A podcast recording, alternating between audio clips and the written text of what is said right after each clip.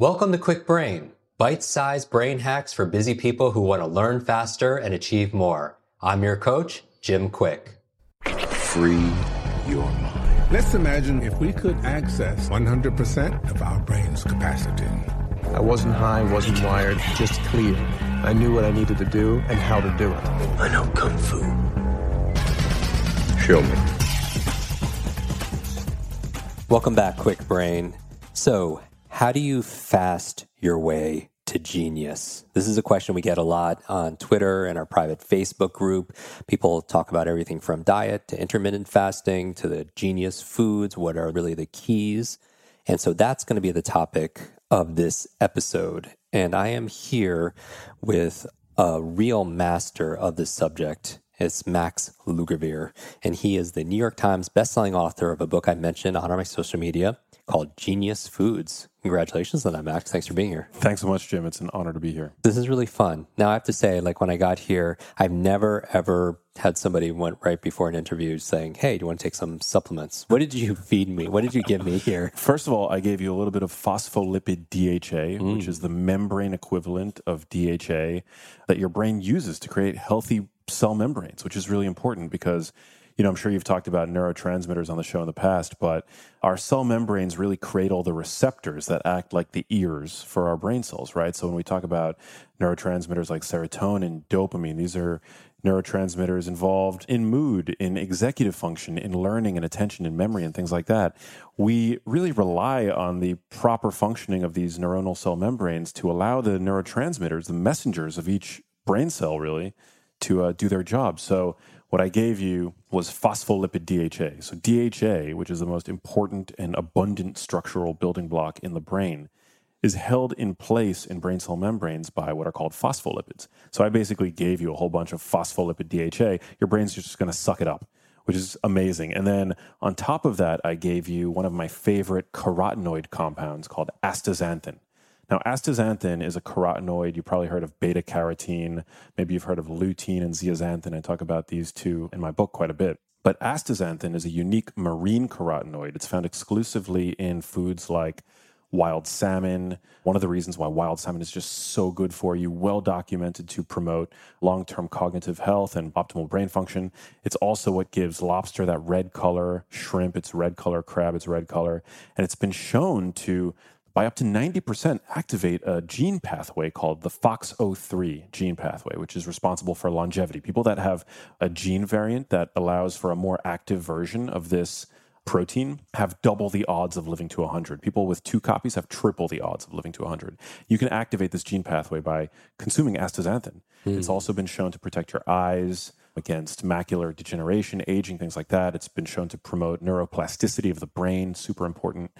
So, I mean, for somebody who is such a high performer already, but I know that learning and attention and memory is so important to you, I just had to give you those two brain boosting I appreciate that. So, the conversation we're having here is we're talking about fasting. But before we talk about fasting and the power of fasting to genius, I want to talk about really quickly, give people a quick review of some of the genius foods. Yeah. Right. So, what are people actually eating out of your book? Yeah. So in my book, I talk about the what's and the whys and the hows. But the foods, what it really all comes down to, because we've co evolved with food, really, not mm-hmm. single nutrients, are avocados. They have the highest concentration of fat protecting antioxidants of any fruit or vegetable. So literally, you're eating an avocado. It looks like a bomb. It's like dropping a bomb on oxidative stress and inflammation.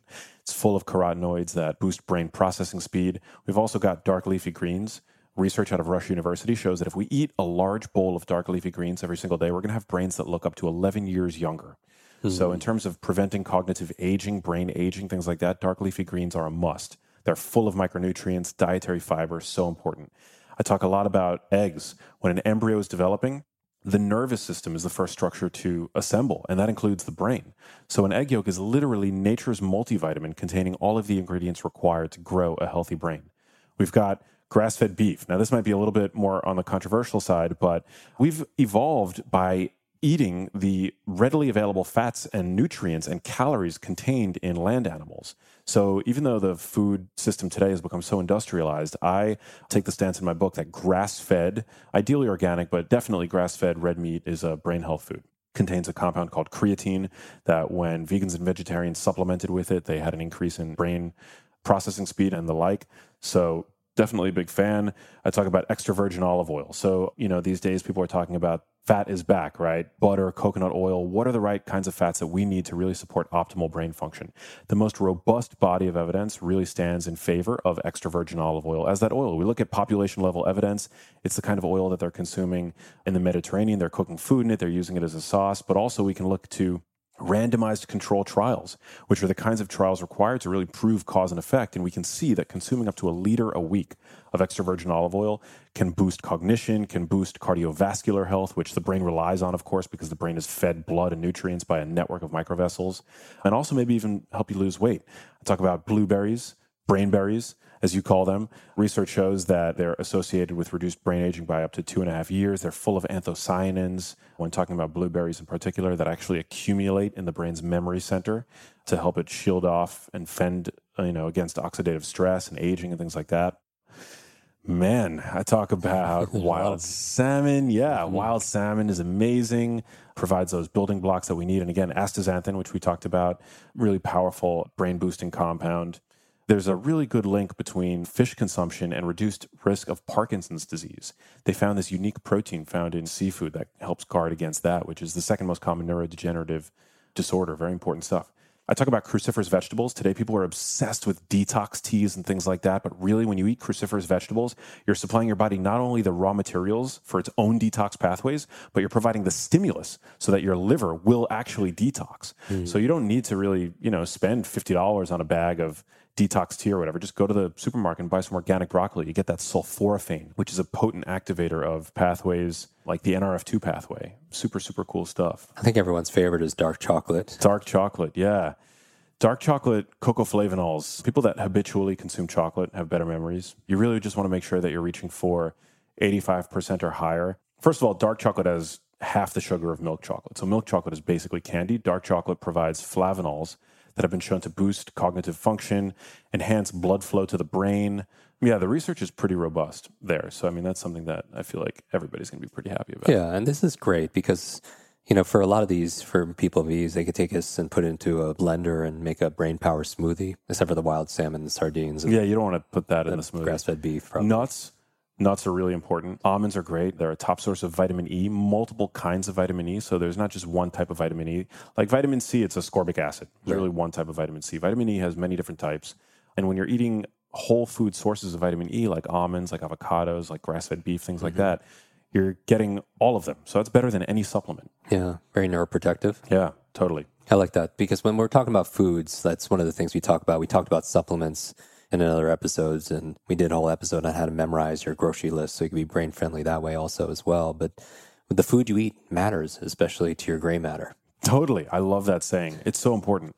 I think there's so much synergy in our work. Like, yeah. I think this is such a perfect, you know, jam session because we can have our memories working well in accordance with you know what we know about learning and all of the mm-hmm. research and insight that you share and that you do such a wonderful job promoting but if we don't have that like underlying architecture yeah. running up to speed and we're not supplying our brains with the appropriate building blocks to continue mm-hmm. to grow healthy new brain cells throughout life then we're handicapping ourselves in serious ways. And that's why, you know, we teach soft systems like how to read faster, how to read a book, or how to learn a language, or how to give a presentation without notes and how to focus. But if somebody has, they're deficient in DHA, or something like that, it could definitely play. So it's like the soft systems, like the software and taking care of the hardware is important also as well. Yeah. And that's why with these results, it's like really a whole brain or a whole self way to learning into life. Totally. So you have stress management. You know, you talk about sleep in your book.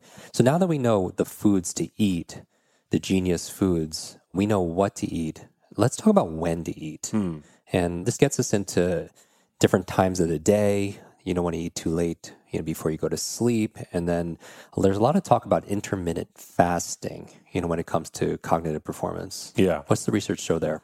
Yeah. So basically, you know, to me, what intermittent fasting is all about, it's getting back to that balance between being in a fed and fasted state, which we certainly, you know, we didn't evolve with supermarkets on every corner. We didn't evolve with the ability to summon our every meal with a just a few swipes on the smartphone, right? So today we're chronically eating. From sun up to sundown, your average person eats from eight in the morning until eight at night.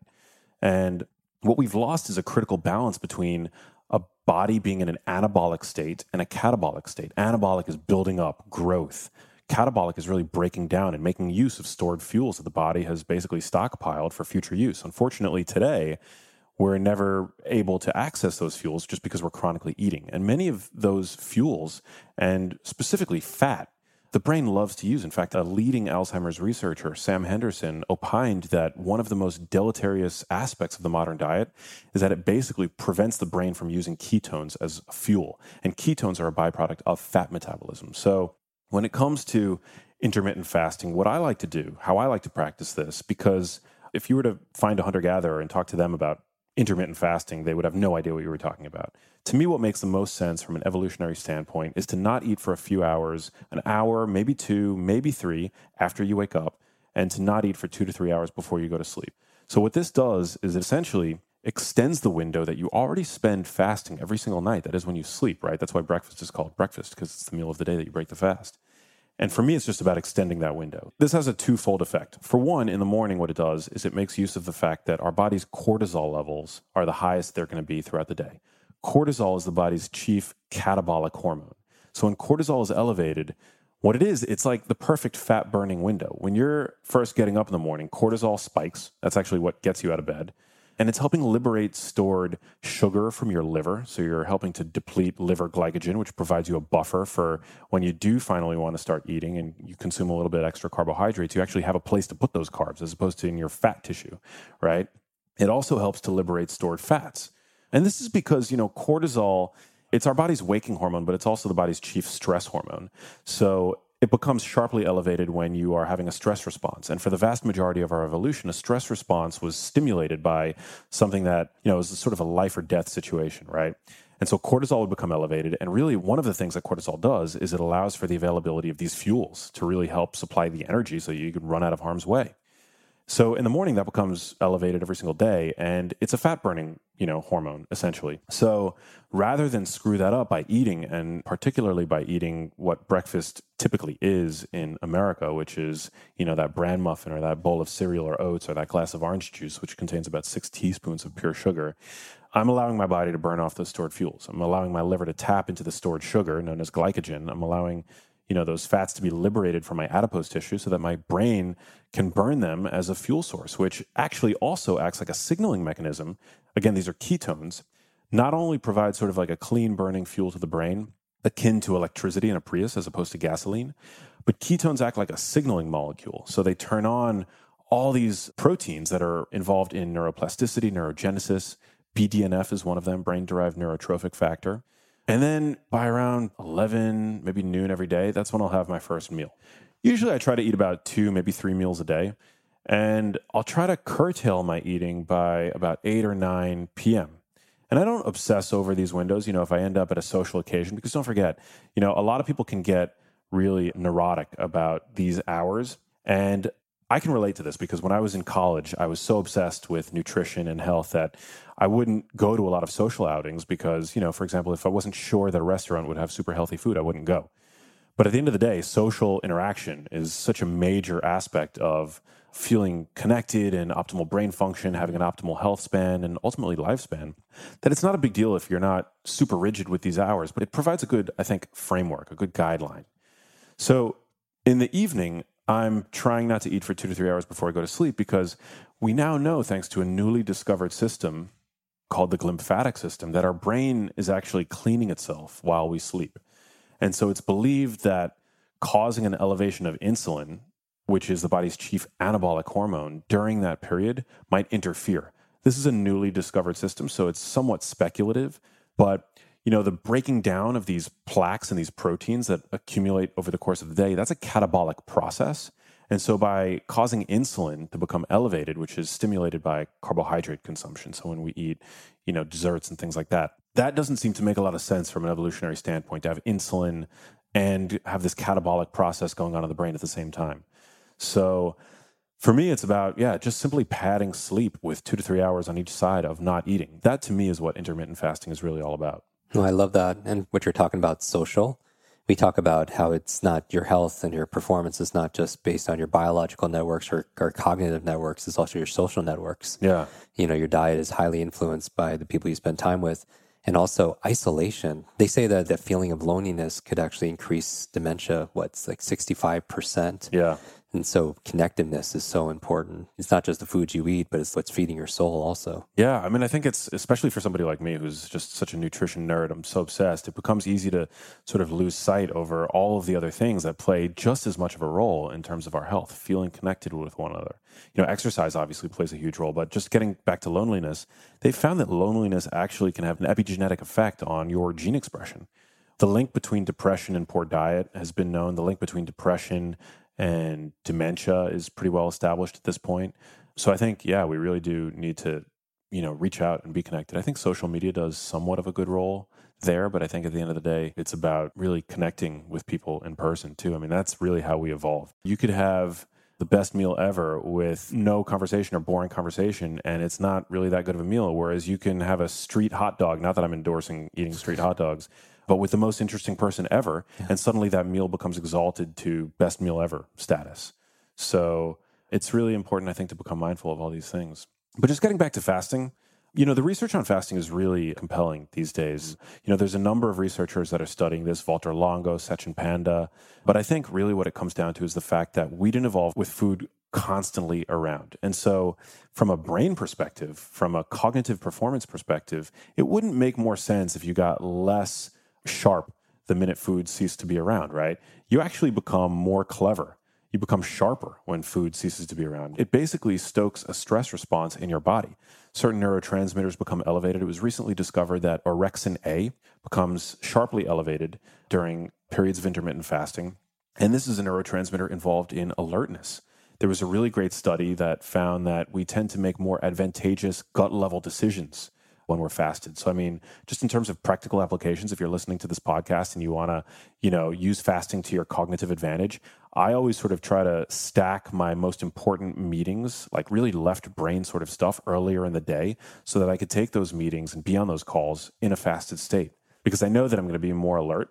And I found that that really sort of helps from a cognitive performance standpoint. We love it, Max. So people who are hungry for more, where can they go? Yeah, so definitely check me out on uh, Instagram, Twitter, and Facebook. I'm at Max Lugavere across the board. And then you can go to geniusfoodsbook.com to uh, download a free sample chapter of my book. You can buy the book, it's available everywhere books are sold. And yeah, just connect with me, say hi. Sounds great. Thanks for having me, Jim. Want to double your brain speed and memory power? If you'd like to learn rapidly and get ahead faster, I'd like to give you my brand new Kwik Brain Accelerator program. You will discover exactly what I teach my clients to learn, read, and remember anything in half the time. There is no charge. It's my gift to you for being one of our subscribers. That's kwikbrain.com. Or simply text the word podcast to 916 822 7246 and we'll send you a direct link. That's 916 82 BRAIN. Growing up struggling with learning challenges from a childhood brain injury, it's been my life's mission to help you have your very best brain so you can win more every single day. Now, want more Kwik Brain? Here are four ways to fast track your results and lock in what you just learned into your long term memory. Remember FAST, F A S T. The F stands for Facebook. You're not alone on this journey. I invite you to join our free private online group. There you can connect with me, your fellow brain lovers, links to resources, and even submit your questions for me to answer in future episodes. Go to kwikbrain.com. That's K W I K brain.com. The A stands for apply. Act on what you learned today. Remember, knowledge is not power, it's potential power. It only becomes power when you use it. So use what you just learned. The S stands for subscribe. Don't miss the next episode and other free brain training. And finally, the T stands for teach. You want to learn faster now? The key is to lock it in right away by teaching it to someone else. When you teach something, you get to learn it twice. Here's a simple way to do that leave a review on iTunes. Leave a review with your biggest takeaway from this episode. You could also post and share this podcast on your social media. It helps us spread our mission of building better, brighter brains. And of course, tag us so our team can properly thank you.